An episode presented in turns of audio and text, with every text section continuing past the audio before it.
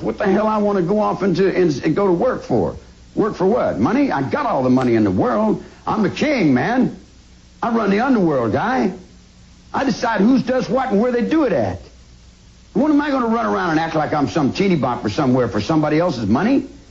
I make the money, man. I roll the nickels. The game's mine.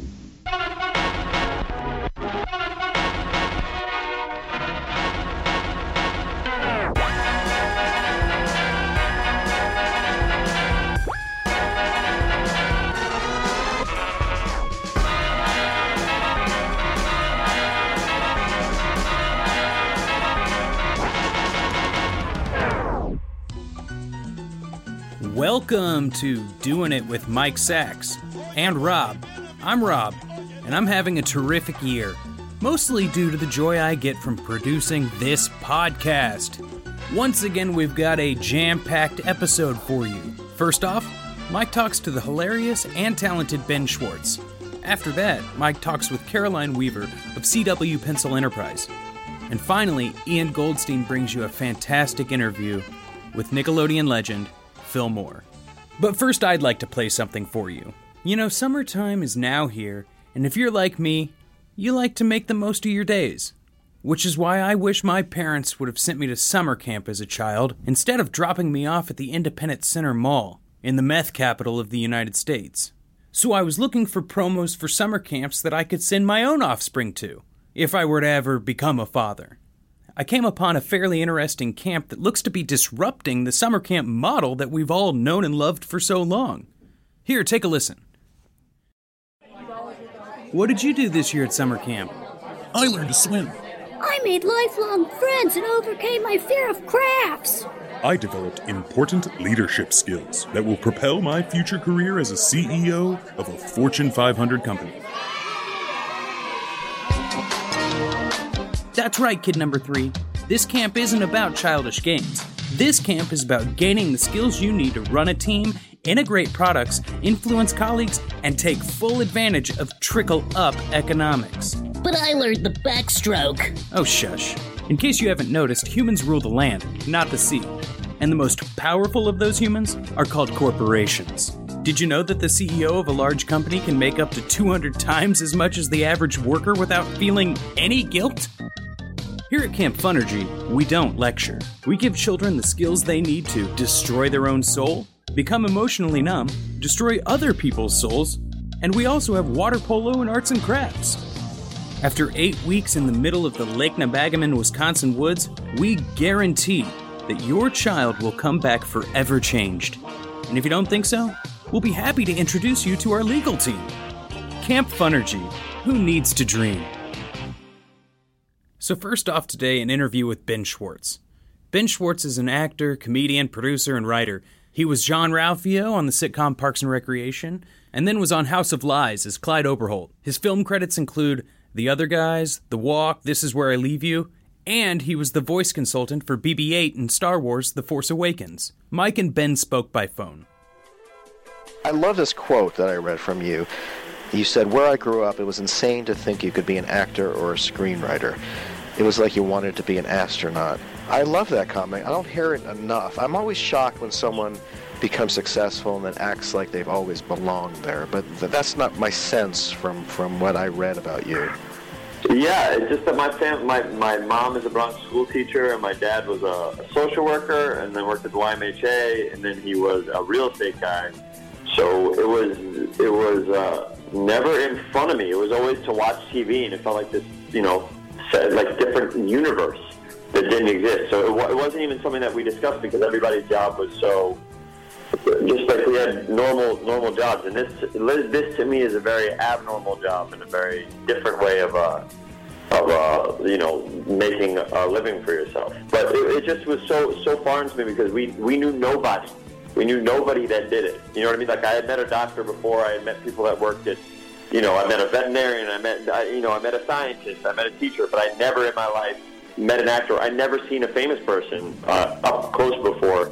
Um, and so now that you live in Los Angeles and I have a lot of friends that have kids, it's so funny because they see it and they know how real it is because their father's right or, you know, they're already thinking of, you know, their treatments for their pitches and it's, it's, it's such a different world, I guess. Uh, even though in New York there's a lot of art, um, we just never. It just wasn't. It just wasn't a thing. My assumption is, are you from the East Coast as well, or no? Yeah, I'm from Northern Virginia and then Maryland.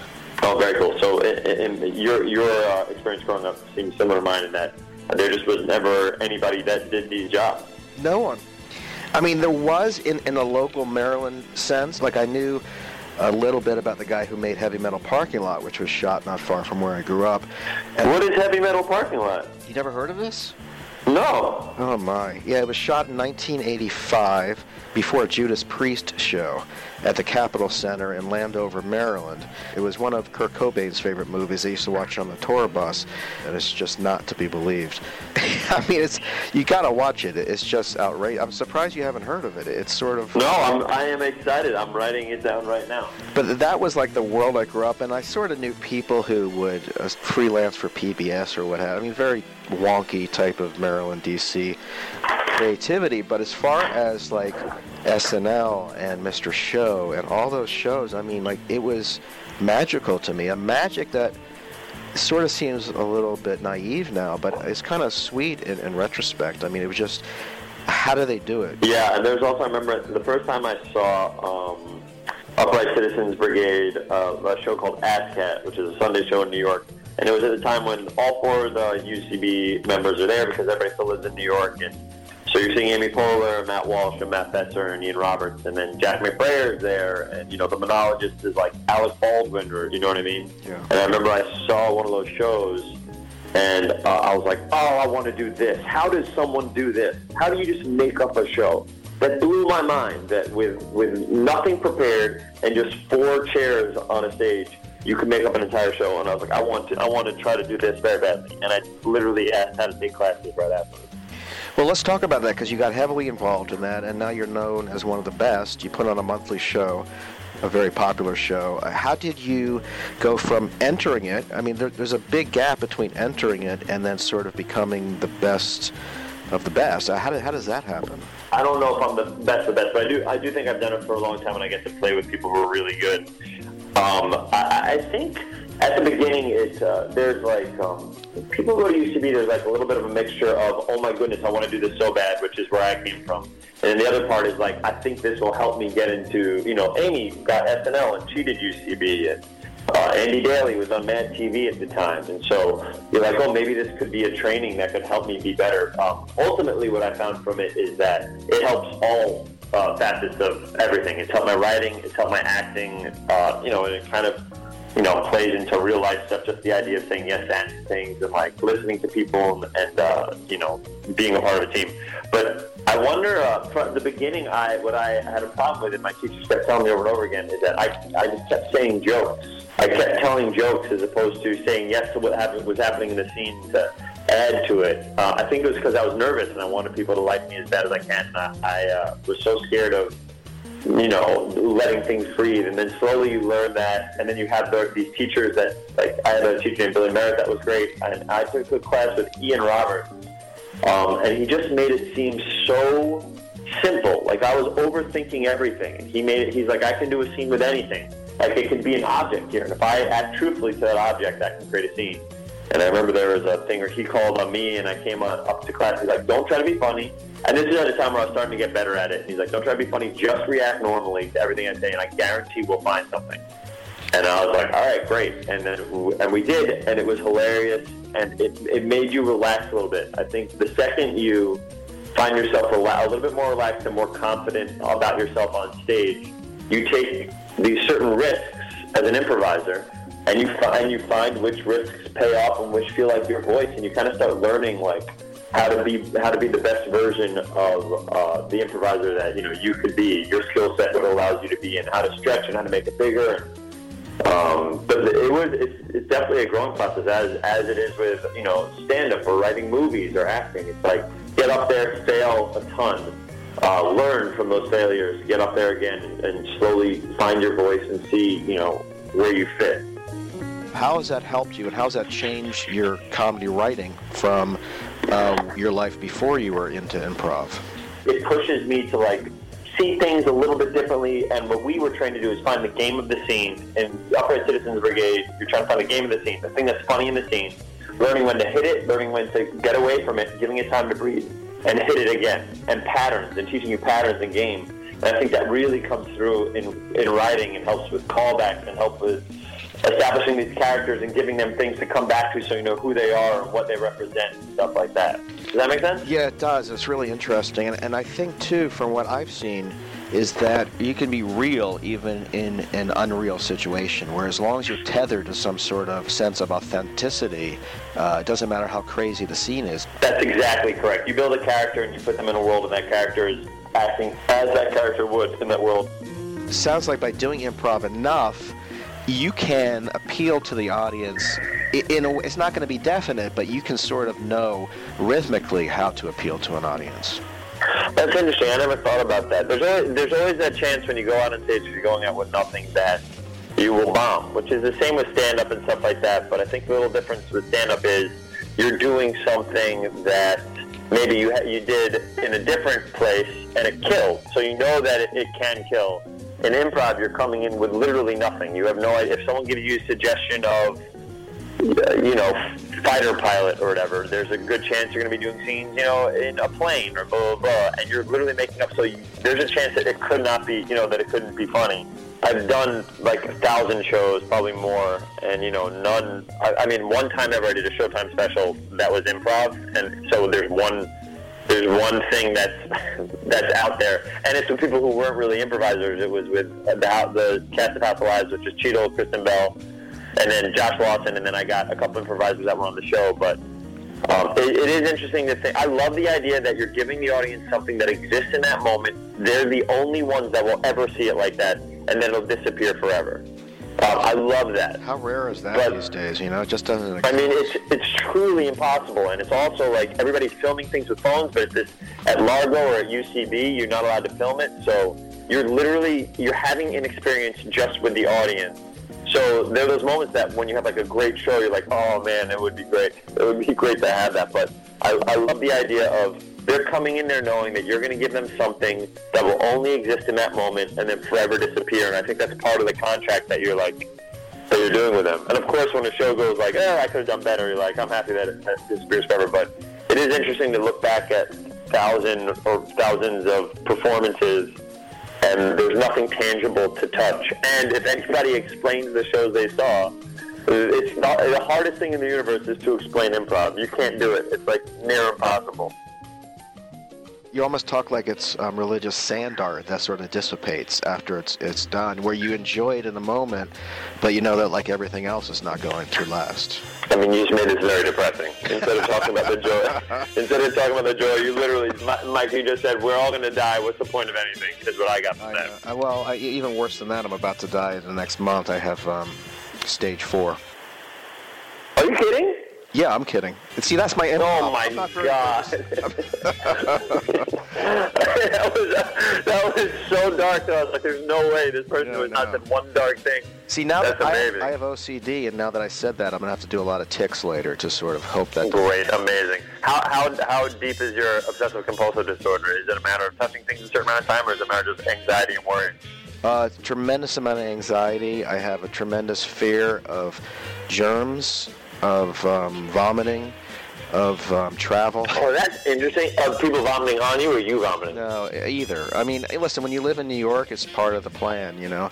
Um, Right. There's always some kid uh, who gets on in Chinatown who throws up. Everyone's used to that. But it was it was projectile vomiting on the on this Chinese kid, and he did it so close to me that it sort of sort of pushed me into a, an outer realm of OC. Well, I actually wrote about this for the New York Times. That ever since then, it's sort of like I, I was catapulted into some sort of bizarre OCD world that I could never escape. It's, it's just worse. How how old how old were you when it started? I was 11 when it started, and moving to the city, New York City, made it a lot, lot worse. But, you know, I'm the guy on the train with a um, paper towel holding onto the pole. You know, I'm that guy. Oh wow, you're really going for it. Yeah, yeah, I'm Jack Nicholson, and as good as it gets. Do you find that it that it has made your life suffer in negative ways?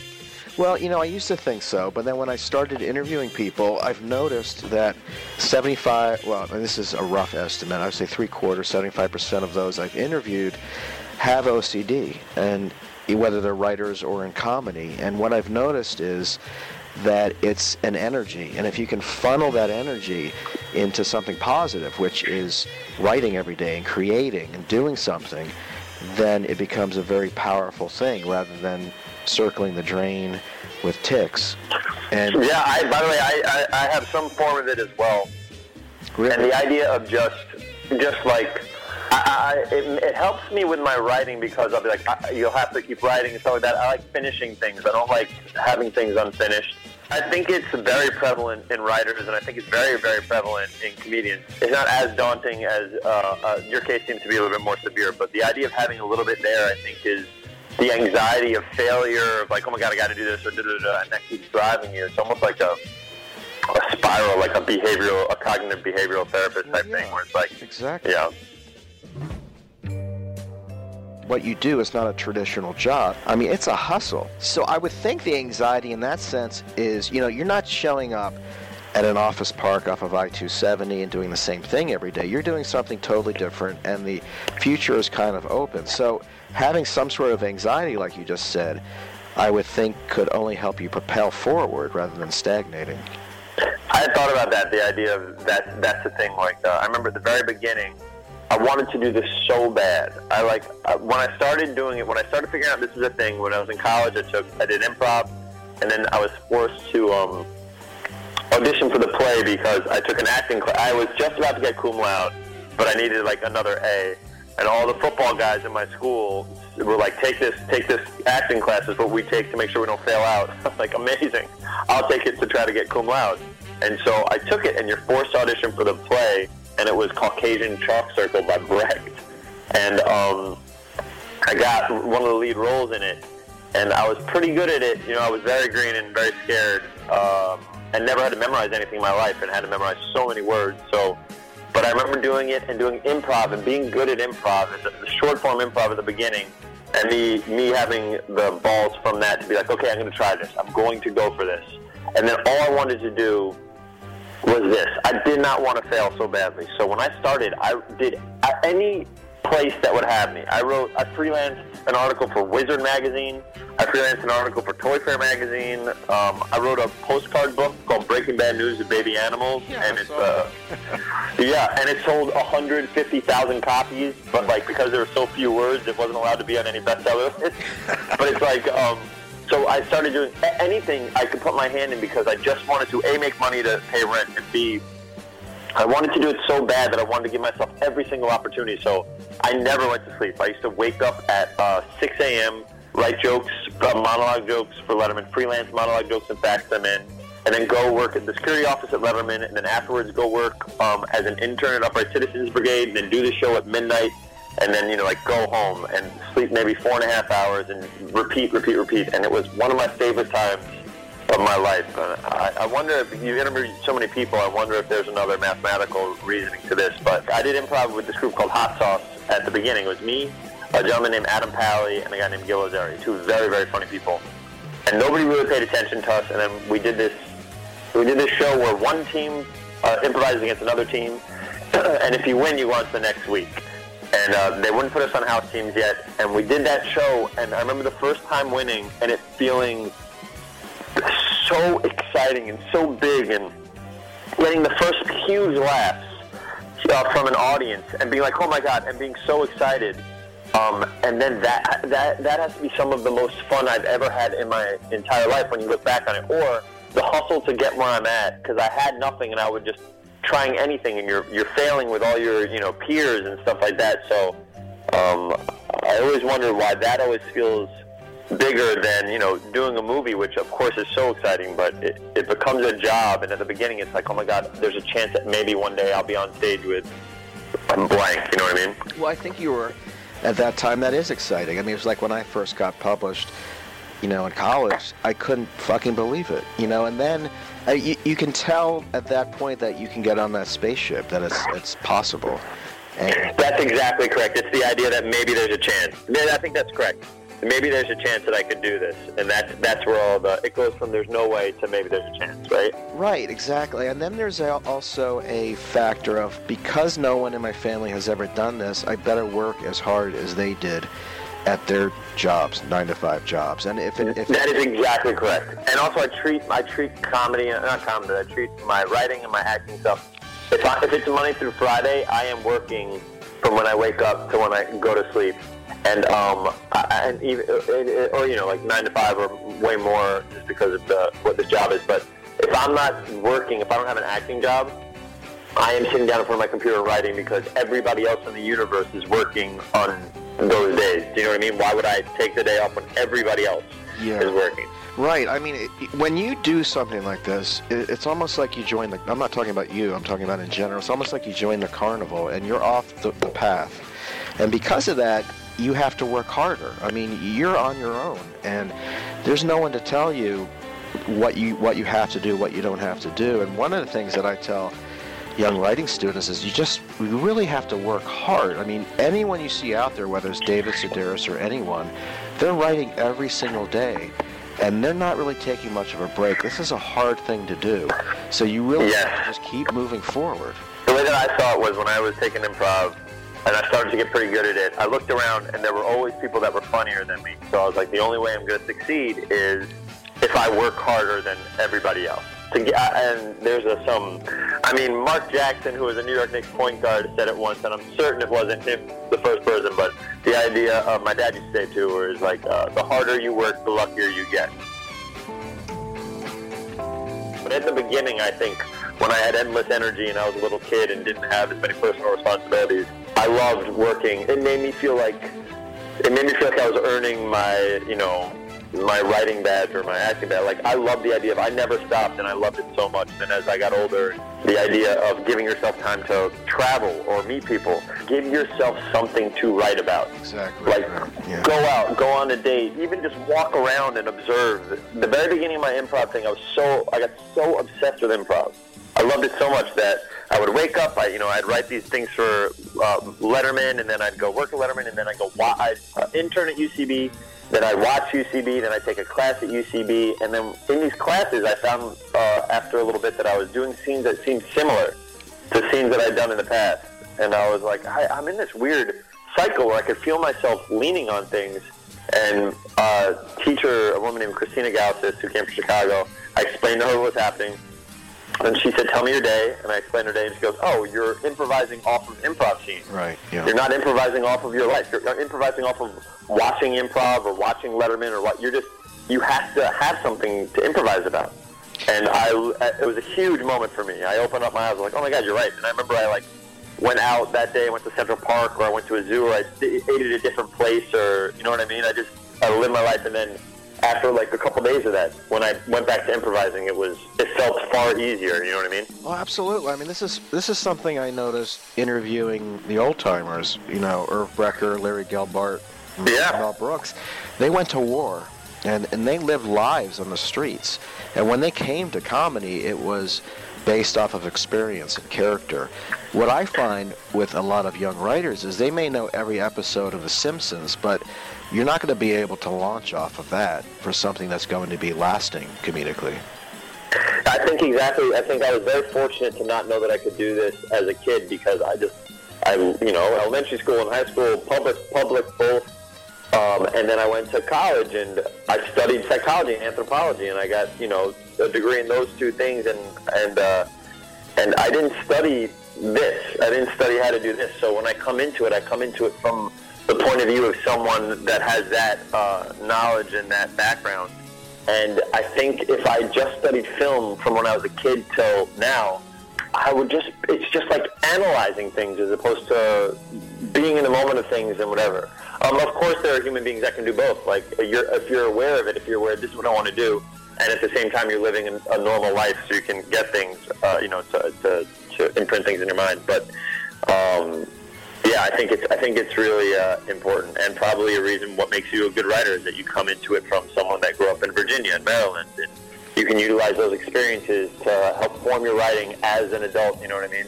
Yeah, I mean, in retrospect, I worked retail until I was 25, and I worked in a record store behind a housing project. And at, at the time, I was absolutely miserable. But looking back now, there's so many stories that came out of it. And I think it's, Oh yeah, but I think it's, it's important too to not spend every night watching TV, is to get out there and go to a bar or meet meet new people, or just walk around, like you said, and observe. Um, I think there's too much insular activity sometimes going on, and until you go out there and meet different characters, the characters you create, even if they're nonfiction, aren't going to necessarily be as uh, fully fleshed out as they could be. And also, I feel like when you when you write characters, it's going to be some form of you know you have to ground. Even the craziest character has something to ground him or her. Right. So it's like you see those people and you start finding little things, even if it's just a tick, or even if it's just like um, a pathos, like a way a way this person thinks, or you'll use that to funnel into something else. As opposed to if you're watching Seinfeld every day and you're just like, oh, I'm going to make a character like Kramer. Like, no, you can find things in different people. Well, exactly. I mean, I always think of that character in Goodfellas, uh, Johnny two times. He said everything twice. I'm going to go get the paper. Yes, of course. Yeah. Who would have written that? I mean, that was obviously someone they knew, uh, which is more fascinating to me than any quip some fictional character can come up with. I agree, and it, it, I, I love that stuff. It's like a little bit you do with a friend that you come up with. You're like, oh, and then you find like um, you can put that into characters or feelings or beats. I love little moments. So I have on my iPhone, I have the Notes app, and I just write any idea that comes in my head when I'm walking around. And the weird thing is, although I haven't really thought about this before, so I have ideas for, I have a line of dialogue that I think is funny, or a line of dialogue that I think is sweet, or I have an idea for a book or a movie or whatever. And then, to be honest, I write all these things down, and then I never look at the notes. I never look at them. I never use them. I don't understand. I never really thought about this, but like, I'll write it all down, and then the only time I use them is if I have to start from scratch and I have nothing for a movie or a TV show. And it's like, okay, well, I guess let me look at some ideas. But it, they become so many that you, I really don't look at them. I wonder why that is. But the process of writing them down, I find, can be very helpful. I wonder if it's if it's reaching into that meditative state where you're not back at school working off an outline. You're just sitting down and letting your mind and experiences take you wherever. Yeah, and I also think it takes a little pressure off. I think um, at the beginning I'll write, rewrite, rewrite, rewrite so much, which is of course a huge part of writing. But sometimes you get in your own way, and I've, I, you know, I've helped produce some shows and watch some other creators.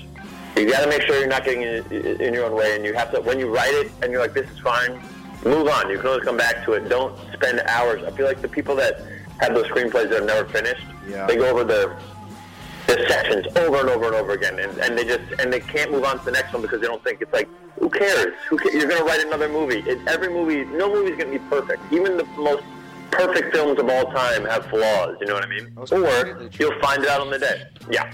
I mean, either it's going to work or it won't, and the fact that the the, the joke on the 45th page that you've been mulling over for a year is going to work or not, it doesn't matter. And you have to pull the trigger. You, as some, I mean, I know so many people. I'll run into them after years, like, "Hey, man, what are you working on?" And it's the same script or the same article. It's like you gotta just move forward. You cannot. You have to let it go. Yeah. You have to let it go. And also, if you're having, if you're stuck on it so much, write something else. So get this one done so you can write something else. You know what I mean? This is the stuff that everyone always has to teach themselves. You know, no, no teacher. Mm-hmm. I wish a teacher had said that because I did. You know, when I first got out of school, work on the same thing for months or even years. But looking back, it's like, what the fuck was I doing? One of the biggest things that shaped my uh, childhood was Calvin and Hobbes. Really? because I was very hesitant to read because I found myself very bored by reading when I was a kid.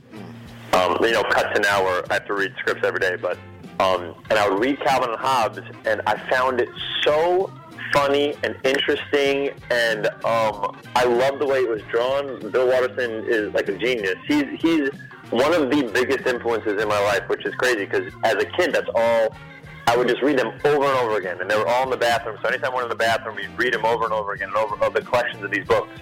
And it was a huge, it was a huge thing for me. That and Far Side and The Simpsons um, were big ways that I shaped my comedy, my voice. Well, what was it? It was it was the marriage. It was the characters and the marriage of the sadness in childhood and the happiness. For Calvin Hobbes, for me, it was the idea of this kid that had endless energy and was smarter than everybody else. Like he was, he Bill Watterson wrote Calvin like, you know, one of the great minds in the world. When they would philosophize, um, it would be like these incredible things that you never think about. And even as a kid, when I didn't understand it, there would always be a funny joke, like a panel away or something like that. And to me, it was the biggest thing. Then as I grew older and saw how deep the words went, like they were far deeper, far more interesting than um, As a kid, I was reading them. Do you have your five favorite comedic TV shows? Do you do this or no? Um, I don't want to put you on the spot, but if you could think your five favorite all-time, well, let me think about it. But meanwhile, you're locked and loaded, so let's go. What are your five? uh, it would start with uh, Larry Sanders, which Yeah. I think is one of the best TV comedies ever written and ever acted and all that stuff. I think Jeffrey Tambor is one of the best characters on Yeah, TV of all time. Agree. Yeah. Hank Kingsley. Uh, Simpsons for me was an enormous, enormous one. I loved the same way when I watched Larry Sanders. I was like, holy shit, this feels like it was made for me. Like, are other people laughing at this? Like, I would have that. It was the same way I felt when I watched uh, The Office, the UK, the UK version of The Office for the first time. Absolutely. I could not believe Yeah, that it was a TV show because it felt like I was like I'm, I must be the only one that knows about that. You know what I mean? Yeah. And it felt special. Uh, Arrested Development I thought was so brilliant. I think Mitch Hurwitz is a genius. And then uh, Freaks and Geeks, Judd Apatow and Paul Feig's TV show. Uh, for me, I thought was a different level. When I when I watched that, I was blown away. And then, to, and I think in all those you'll find a great character. And I think Freaks and Geeks to me, Bill, uh, the Martin Starr's character, I think it was Bill Havlicek, Havlicek or whatever. I think is one of the great characters on TV as well. Yeah, a lot. Of, we have a lot of overlap. I mean, when I first saw The Office UK, and I told this to Ricky Gervais when I interviewed him, was like listening to Sergeant Pepper's for the first time. You know, in the It's really special. It's really because you because you know I mean. Sanders does a little bit of it, but it's like it gets in those moments that it's like it feels so real and so funny. Those actors are in such control that it feels like. By the way, you're talking about how it feels like a little improvised, although I'm sure it wasn't. But whatever Steve Merchant and uh, Ricky Gervais did, it felt like you're just a camera happened to be there while these guys are going crazy. amazing. Um, I love that feeling, and they're part of Sanders that felt that way also. Absolutely, yeah. That's another show I loved, and Freaks and Geeks I thought and still think is genius. But the the one thing you didn't mention, which was a huge influence on me, was very Cheers. well. I love that, but very very specifically, whenever Chris Elliott was on late night. Oh my God, he was phenomenal. He's about the he was phenomenal. He started as a writer for Letterman, right? Yeah, yeah, he did. And um, the stuff he did, especially early on, like the the scary as it was funny, the guy under the seats, like that stuff, I still think is ahead of its time. He's he's. There's some things, man. Like the comeback. The first the first season of the comeback when it came out was it was just too ahead of its time. It was so well done. Yeah. It's so because it's a comedy, but it's such a drama as well, and you're like so nervous and you feel so bad for every moment, and it's so brilliant. And that's another mo- that's another TV show I think that if it came out at the right time would have gone on forever. A great Because- show. I totally agree. Oh my God! And the writing staff. If you think of the writing staff of some of these shows, writing staff for season four and five of The Simpsons, three, four, five was incredible. And then even going and watching Josh Weinstein and then Bill Oakley, you just write some of the funniest things ever. And then Conan's on that. And then you think about Larry Sanders show writing staff with Apatow and all these like incredible people. And then the staff of Dana Carvey's show, the writing staff. Every, literally everybody special in the universe is on that writing staff. Is there like a sentence that someone said in an interview that really has stuck with you and has changed you? The people that affected me the most are the older generation. Uh, Larry Gelbart, Irv Brecher, Peg Lynch. These people who, when I emailed them, they didn't have assistants get back to me. They didn't have their PR. They got back to me right away on their AOL.com accounts. I mean, these were people who they look at it as a career. They look at it as a hustle, and they don't look at themselves as being any better. Like Larry Gelbart is the sweetest guy in the world, and that guy was brilliant. I mean, he was flat out brilliant. So to be able to talk Yes. to these people, um, and you know, before they died, it was an honor for me to be able to talk to these people. What are you working on nowadays? What what can we expect from you? I just wrapped four movies. I finished four movies. I, I did them, yeah. And um, some are smaller roles, and then some are bigger roles, and one's one's a co-lead. And uh, one's for Netflix called Happy Anniversary. A guy named Jared Stern, who's a great writer, directed his first film. That was coming on Netflix. I did a movie where I got to have a role with uh, Jeremy Irons, who I find uh, I really look up to him. And by the way, that's someone who loved the idea of the improvisation aspect of acting because when we did scenes, we would just be in them, and it was he's he is so good, it's insane. Yeah. Um, Okay. and then I did a movie with Sam Sam Rockwell, who, where I got to be one of the leads in that movie, which was I think he's a genius upon geniuses. Who knows who knows uh, and that's coming out. And then I did one more, and then I, I you know what it is? I've sold a lot of movies to studios, but they just haven't been made, and um, there's nothing I can do about it. But hopefully, one of those gets made. And in the meantime, I got a book coming out in October. It's called Things You Should Already Know About Dating, You Fucking Idiot. and it's almost like a millennial's guide to dating. And every 10th page is put your fucking phone down. And the whole idea is uh, me and my friend Laura Moses wrote it, and I thought it'd be great to have a girl's point of view and a guy's point of view in it. And there's a hundred tips about dating, like before the date, during the date, after the date, if you're living together, blah blah blah. And then after each tip, it's a girl and a guy discussing the tip, either arguing with it, saying it's bad, saying it's good, showing what happens if you follow it, showing what happens if you don't follow it. And there's a, an illustration. So the whole idea is we're kind of like making it like treating you like a dumb idiot. Like here's a stick, it's a stick figure illustration, a tip, and then us going back and forth. I think it's going to be. I, I really like the way it came out. We just got approved. We just did a last edit. We, the galleys are coming out. It's like I'm, I'm really excited, and that one's with Hachette Books. That comes out in October, and then um, I'm and then this is the first time that instead of selling a uh, my next screenplay to uh, studio, I'm writing it by myself with the hopes of maybe you know, like um, did Happy Anniversary for Netflix. Maybe there's a way for me to, you know, maybe direct and star in one of my own guys. Uh, uh, which who knows? I got uh, so I'm, I'm probably two to three weeks away from finishing that film, and then um, that's it. I help produce a friend's TV show and trying to just keep busy. And uh, I, I love acting, so I'm trying to figure out the next TV show I'm going to do, which I'm working on for a little bit, and then just trying to grab movies. I, much like what you said, the, the whole idea of hustling and having every iron in the fire that I can possibly. Still, I still maintain that thing. Ben Schwartz, um, you're working the hustle, man. I, I really am impressed. I mean, you're doing it like it should be, and you're doing it well. You're not just popping shit out, but it's it's good stuff. So thanks, man. I, from, coming from you, that means quite a deal. So I really appreciate that. To find out more about Ben, follow him on Twitter at Rejected Jokes. Next up, an interview with Caroline Weaver, the owner of CW Pencil Enterprise, a shop dedicated to a plethora of different types of pencils and stationery located here in New York City. In this short interview, Caroline and Mike spoke by phone. Where did your, how did your interest, I was about to say obsession, but let's say interest in pencils, how did this begin? It began when I was a child in a small town in Ohio. My mother is really into office supplies and art supplies. Um, she's very much an analog type of person, as am I, because she raised me that way. Um, and she always had good pencils around her house and really preached the value of having really great tools to work with. When we were kids, the, the two things that she would always buy us without question were always art supplies and books. And so for that reason, we were always surrounded by lots of really great like art supplies and office supplies and pencils. And it just kind of grew on me. I don't even think there's like one particular time when I decided like this is the thing I'm interested in um, it's just the thing I like. I like. I have always just appreciated how like tactile pencils are.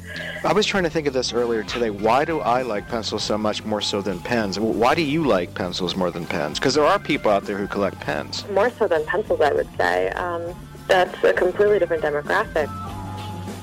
I like pencils because they're simple. You don't have to worry about it exploding on a plane. You don't have to worry about it running out of ink or breaking. Um, it is what it is. It's, it's, in a nutshell, a stick of graphite cased inside two pieces of wood. That's all it is. Um, there's no real way that it could like malfunction to the point that you just simply can't use it. Um, so for practical reasons, a pencil has always made a lot of sense to me. Um, but I, I also really like that writing with a pencil is a really sensory experience. I like that it smells like something and it feels like something and it even sounds like something. Um, and that you have to sharpen it to make it work. And then eventually it just disappears and you're left with a tiny stub, which is almost just basically a souvenir of whatever you had done with your pencil. I was thinking until I had a child that perhaps it's sort of a lost thing, pencils, but I brought my daughter into the store, and as you saw, she loves pencils. And I love the fact that it's not just about electronics, that she can go to a pencil and feel it and feel that tactile sensation. And there's almost more of a, a stronger link between page and the hand when, when you're writing, physically writing, than you are when you're typing. Yeah, I think a lot of that kind of has to do with the freedom of using an object that like has has hardly any confinements. Like if you're on a computer, you you have a choice, like what typeface you're going to use, what program you're going to use, any of those sort of things. But with a pencil, you can kind of do whatever you want. If you want to scribble all over your page, you can do that, and it takes two seconds, and it's you can see it, and it's right there. I don't know. Yeah, I think I think for me, at least, it's a it's a freedom thing. Freedom to make mistakes and freedom to be as creative as you can possibly be in a way that you, that maybe a, a computer or a phone or a tablet won't like can't allow you to just because of the constraints of what you can and cannot do on a computer. And especially, I think with the pencil, I guess a crucial thing to mention is that you can't erase it. Um, so yeah, I think I think there is a real freedom to be creative and to also be okay with making mistakes, or Yeah. to write things or draw things that are a bit more daring, even. Yeah, I think so too. I mean, when when you look, when one looks at a manuscript that's that's been edited by pencil, there's, it's almost a work of art, and you can see where the mind is working and going in a direction that maybe isn't so vertical or horizontal that you would see if it was done on, on a computer. Definitely a lot more interesting to look at. Yeah, I, I mean, it's almost more free form. Well, let's talk about my absolute favorite pencil, the Blackwing Yeah. Palomino Blackwing. Now, you are one of the world's foremost expert on this. Can you talk about what this pencil meant to writers in the mid 20th century, including Nabokov, and what happened to the company?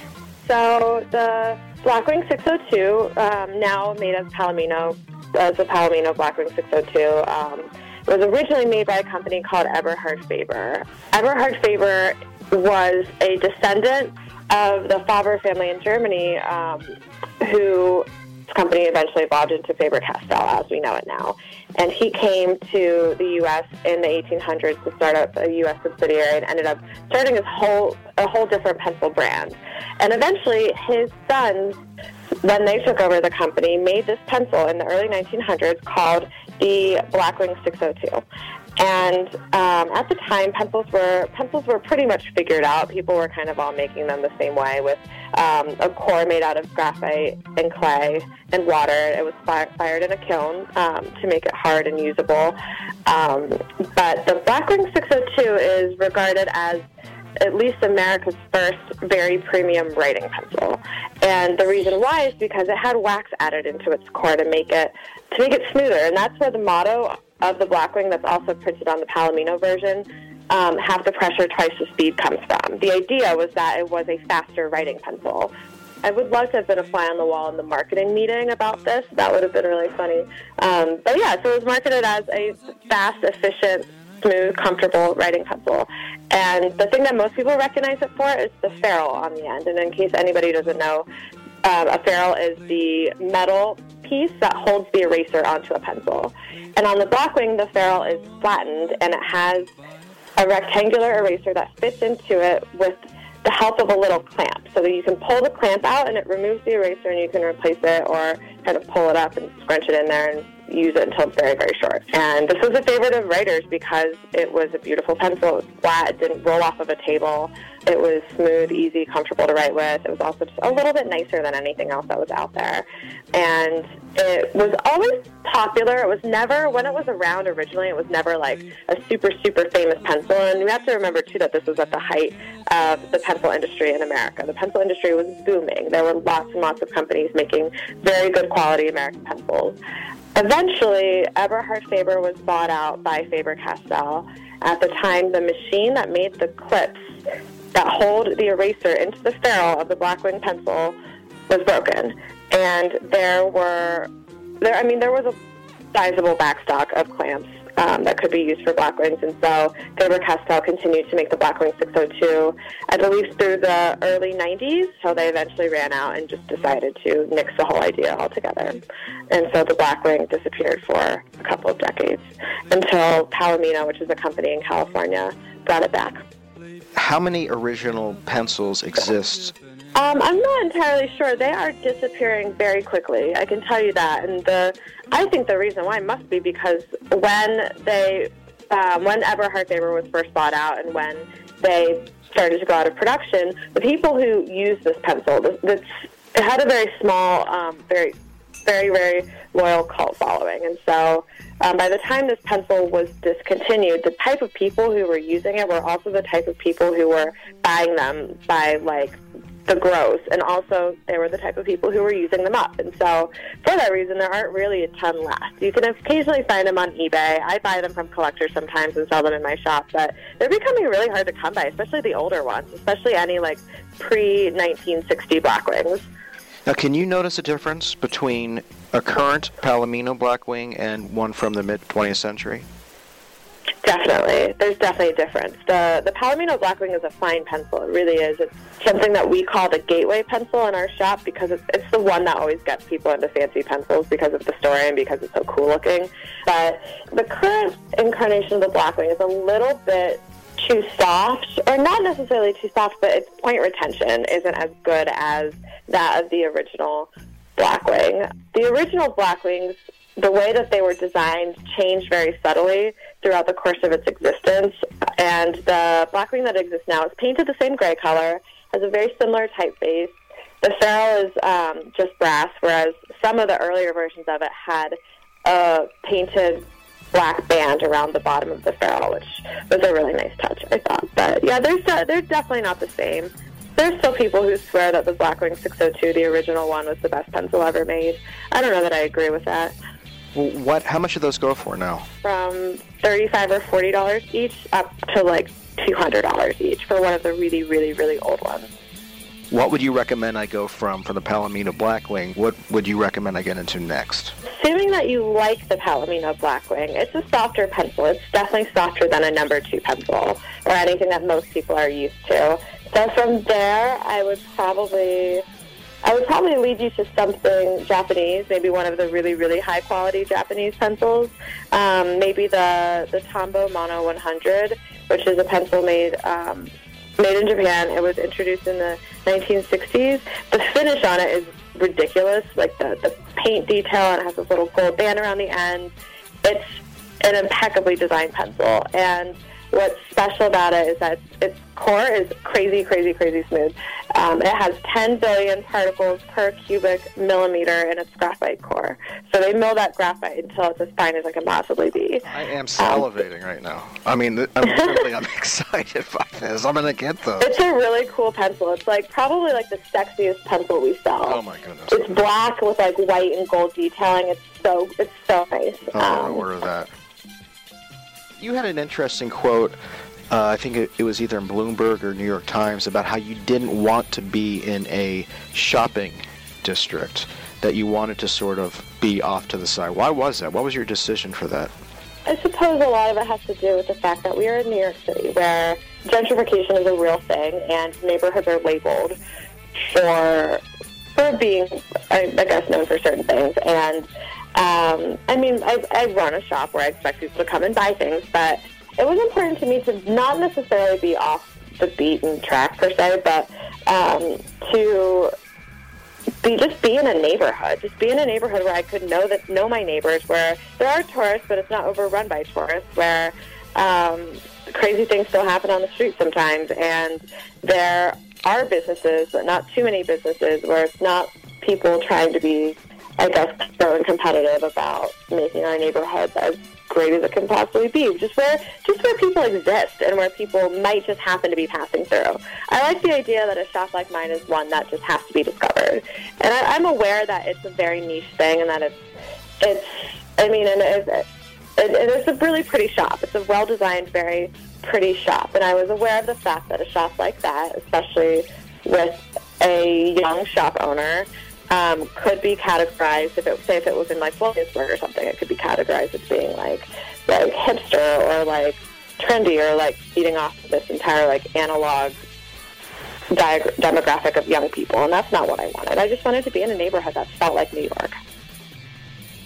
Now let's talk about something I'm very excited about. The book is called The Perfect Pencil, The Untold Story of a Cultural Icon from Gestalten out of Berlin, Germany. How did this come about? Was was it something you've always wanted to do, or did the store segue into, into writing a book? It definitely is something that the store segued into. I, I had always intended on writing something about the pencil, mostly because it is the thing that I know the most about. And I'd had a lot of customers talk about it with me before, but it was something I'd planned on doing in 10 years. It wasn't something I was planning on doing two years into owning the shop. Did you write this book with a pencil? I did write this book with a pencil. I wrote it in um, spiral-bound Smythson notebooks with a, with a pencil. Um, I tried to choose my pencils carefully. I was writing a section on Caran d'Ache. I used a Caran d'Ache pencil. If I was writing a section on novelty pencils. I used a novelty pencil. And uh, um, the book is illustrated. It's um, full of lovely illustrations by Oriana Fenwick, who's an illustrator that the publisher hired. And she illustrated all of the pencil stubs that I used to write the book. And those are the end pages in the book. It's just this great. beautiful image of all of my pencil stubs. Oh, I love that. Yeah. It's, I love behind the scenes stuff, and, and that that's a great one. The book starts um, with the discovery of graphite in the 16th century and goes until today. And, uh, and it is about history. Um, and there is one other book that is about pencil history. It's called The Pencil. It was written by Henry Petroski in, um, I think, 1990, in the early 90s. And it is very comprehensive. It's very dense. It's very academic. It's about 400 pages long. It is everything one could ever want to know about the pencil. And so knowing that that exists, I kind of went into this trying to write something a little bit easier to digest for the average reader who's maybe not interested in knowing everything, but just knowing like the really good bits. And yeah, it's just meant to be like a kind of fun, easy to read, um, really thorough history of on the pencil. And a lot of it is sort of a reflection on what the pencil's place is in the 21st century now that we don't need them. Can you talk about the history? I'm fascinated by this this specific type of pencil because it's the most useful thing to use in, in this situation, the carpenter's pencil. The way carpenter's pencil is made is basically the way that pencils were made before anyone figured out how to make them the way that we know them as. The first, the, the first known pencil, which dates back to the 1600s, is basically just like a rectangle of graphite, like is in a carpenter's pencil, and it's cased in um, kind of poorly with like blocks of wood on each side, open on one end. So, and for a long time, that's how people made pencils because that's the only way they knew how. It was the easiest way to make them. Most of the history of the pencil in general is widely undocumented or very difficult to find. But they're made to fit into a tool belt. There's some that are very long, and I haven't really haven't figured out why those ones are so long. There may be only two that I know of. Um, they're meant to fit behind an ear. They're meant to be able to be used sort of as a level. They're meant to be used as a straight edge. They're easy to cut with a knife, so that you sharpen it with whatever you've got in your tool belt. The carpenter's pencil is a pretty pretty great tool, but it's also the closest example we have to a very primitive pencil. Now, I don't know if you are willing to talk about this, but when I was in the store, you gave me a bit of very exciting news. We are introducing a new pencil being made by Caran d'Ache in Switzerland. We're calling it the Editor, and it is a pencil that is double-ended, just like a blue and red pencil would be, except instead of blue, it has a really high-quality HB graphite core on the other side. So the idea is that you can you can write with this really nice pencil, and then when you're ready to mark something up or edit it, you just flip your pencil over, and you don't need to carry a regular pencil and a red pencil with you. But no, Mike, seriously, for the longest time, I, I knew you as the red pencil guy. really? Because that's all I ordered? Yeah. Well, yeah, and you would occasionally email and ask if there were any new red pencils. When I heard about your store opening, it was exciting in a sense because, you know, where else would I go to ask about this? And right away, you sent me to uh, the perfect red pencil, which I use to this day, and actually which I've turned on, I think I told you, to the entire Vanity Fair editorial staff. So you have that going for you as far as advertising.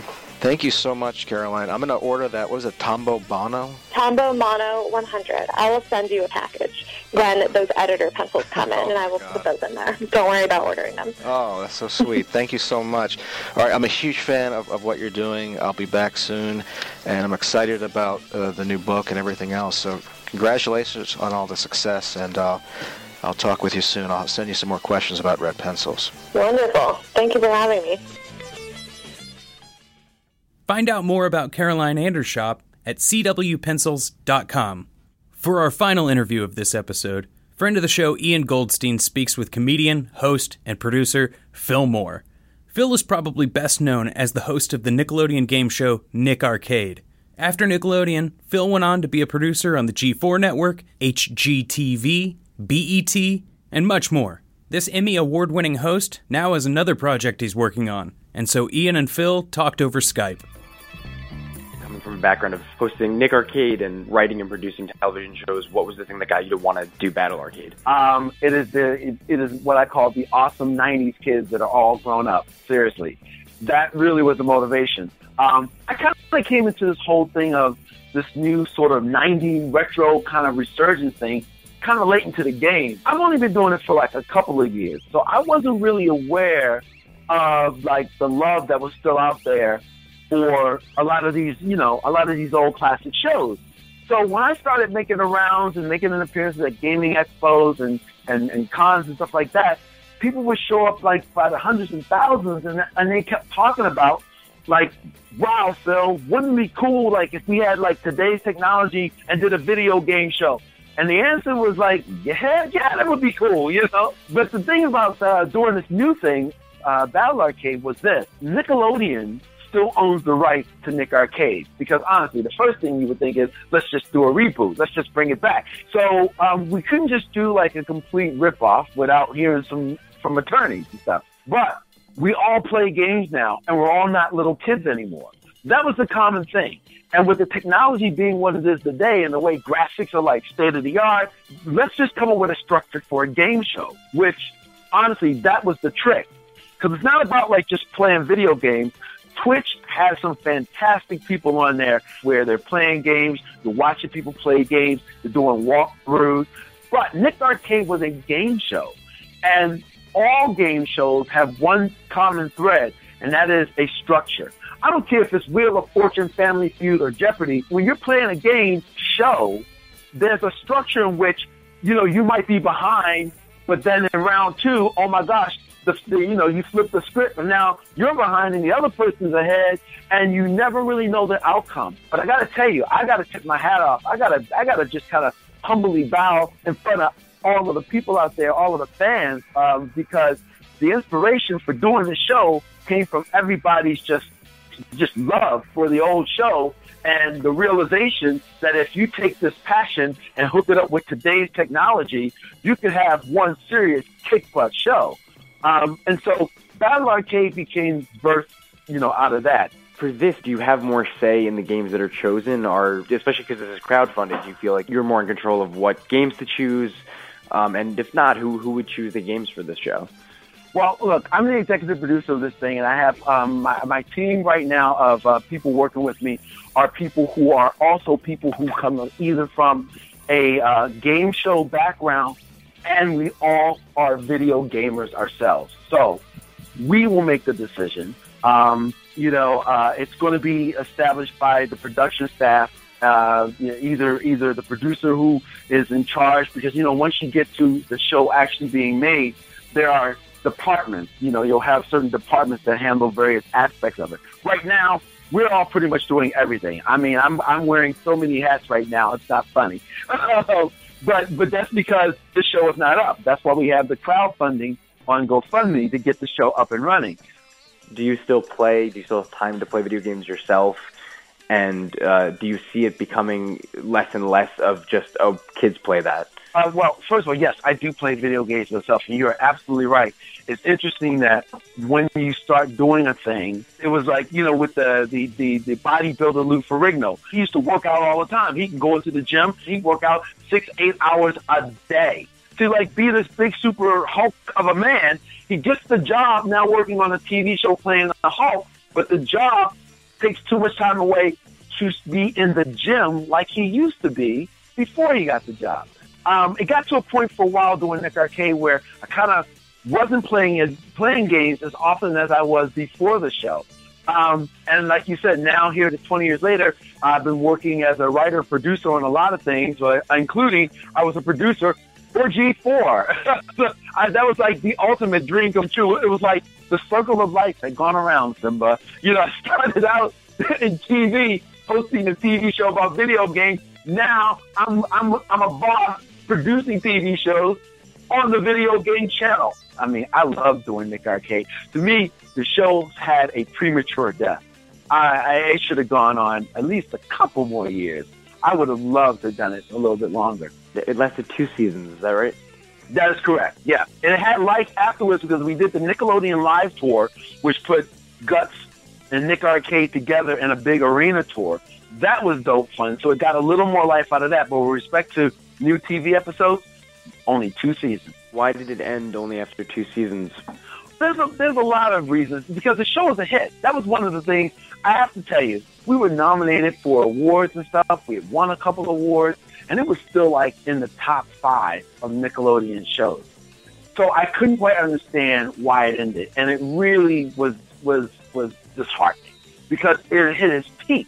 We didn't go out on our own terms, but we didn't go out because of any type of problems or failure on the part of anybody connected to the show. Um, I can tell you that in children's television and kids programming, there is in some cases, not all, but in some cases, there's this idea of there's always a new group of people coming up as soon as the old group of people get too old. So it's always going to be fresh. So you don't necessarily have to keep cranking out a whole lot of episodes because the moment that the kids watching Nickelodeon are now going to MTV, there's a brand new bunch that simultaneously have stopped watching Nick Jr. and have come up to Nickelodeon.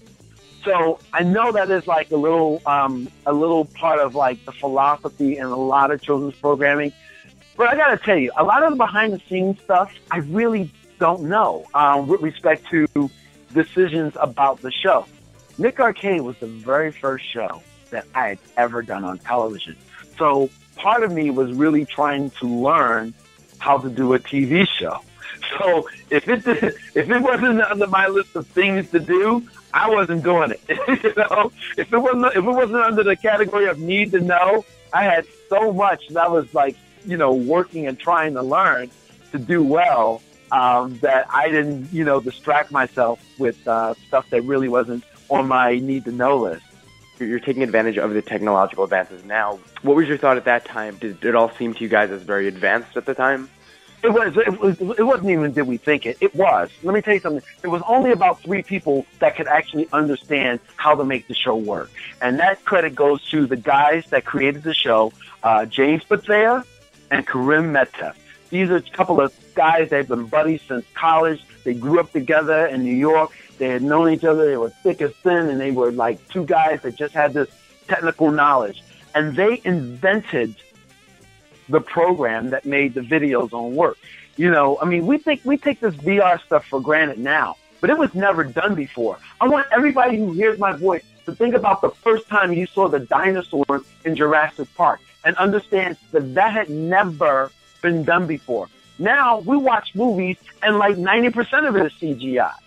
And that's what Nick Arcade was like. I mean, for as um, comic bookish as it may look now, looking back at it, it had never been done before. These two brainiacs, man, came up with this state of the art, innovative idea that revolutionized computer gaming in this new um, golden age that it was experiencing back in the 90s.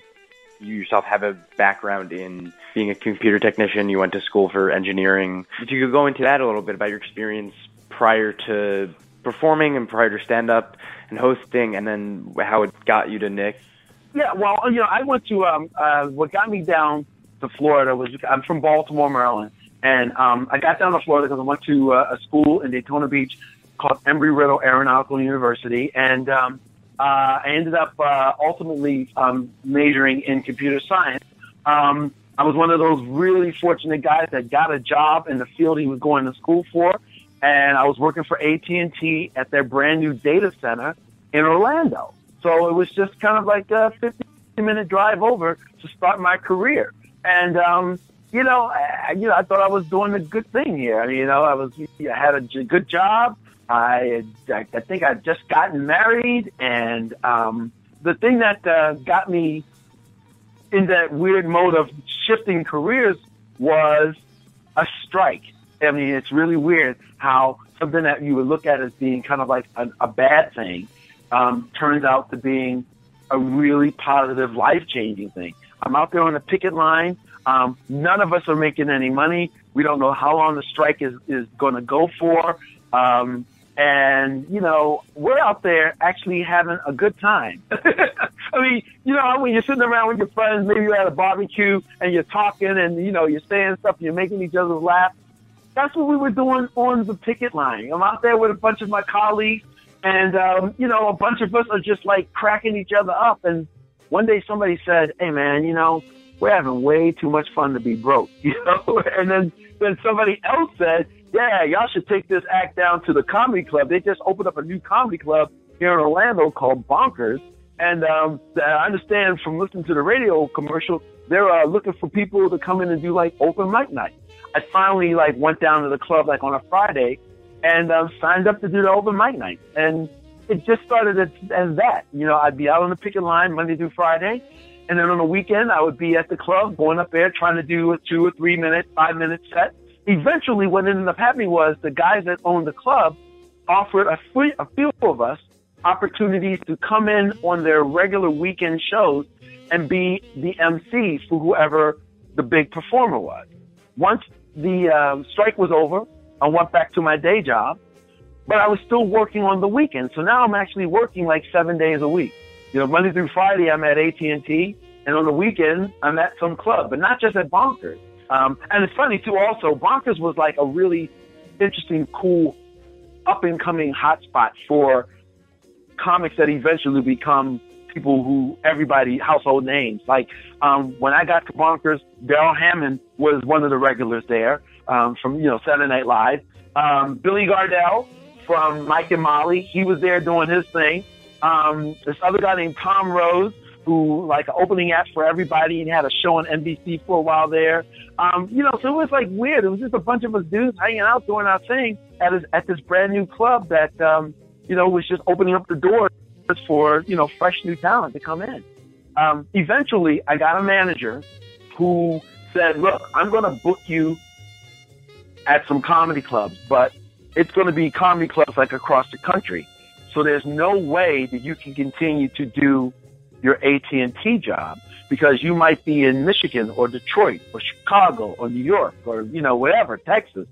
And so that's when I had to make a decision. Like, do I want to try this new career change, even though I'd gone through the whole doing the career thing? I mean, you know, I did the, I did what every parent would be proud of. Went to college, got a job, met a girl, got married.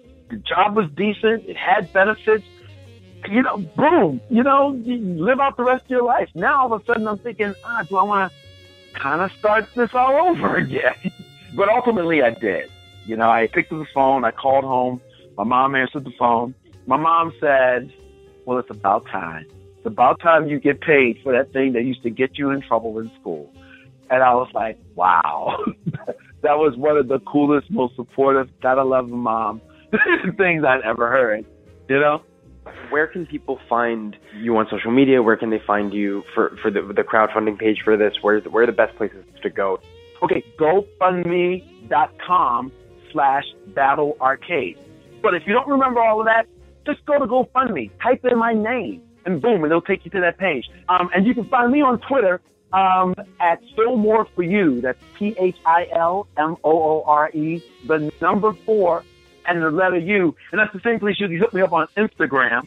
And um, on Facebook page, um, it's just my name, Phil Moore. You'll know you're at the right spot because there's a picture of the Nick Arcade set right there on the cover page. So those are the places you can find me. Hook me up and follow me. Thank you so much, uh, Phil, for taking the time to talk to me. Oh, man. Ian, my pleasure. Thank you for giving me a moment to talk.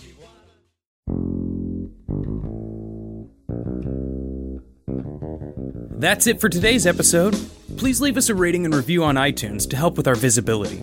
I want to thank Ben Schwartz, Caroline Weaver, and Phil Moore for being on the show. You were all wonderful. And a big thanks goes out to Sam Peach for our theme music, to Ian Goldstein for always submitting interesting interviews, and to Max Yoder for co creating Camp Funergy. Thanks to Mike Sacks for creating such a great show. You should pick up his new book, Stinker Lets Loose. If you want to find out more about Mike, you can visit MikeSacks.com or doingitwithMikeSacks.com. If you want to contact me, hit me up on Twitter at Rob K. Schulte. That's R O B, the letter K, S C H U L T E dot com. So until next time, keep your feet on the ground and keep doing it.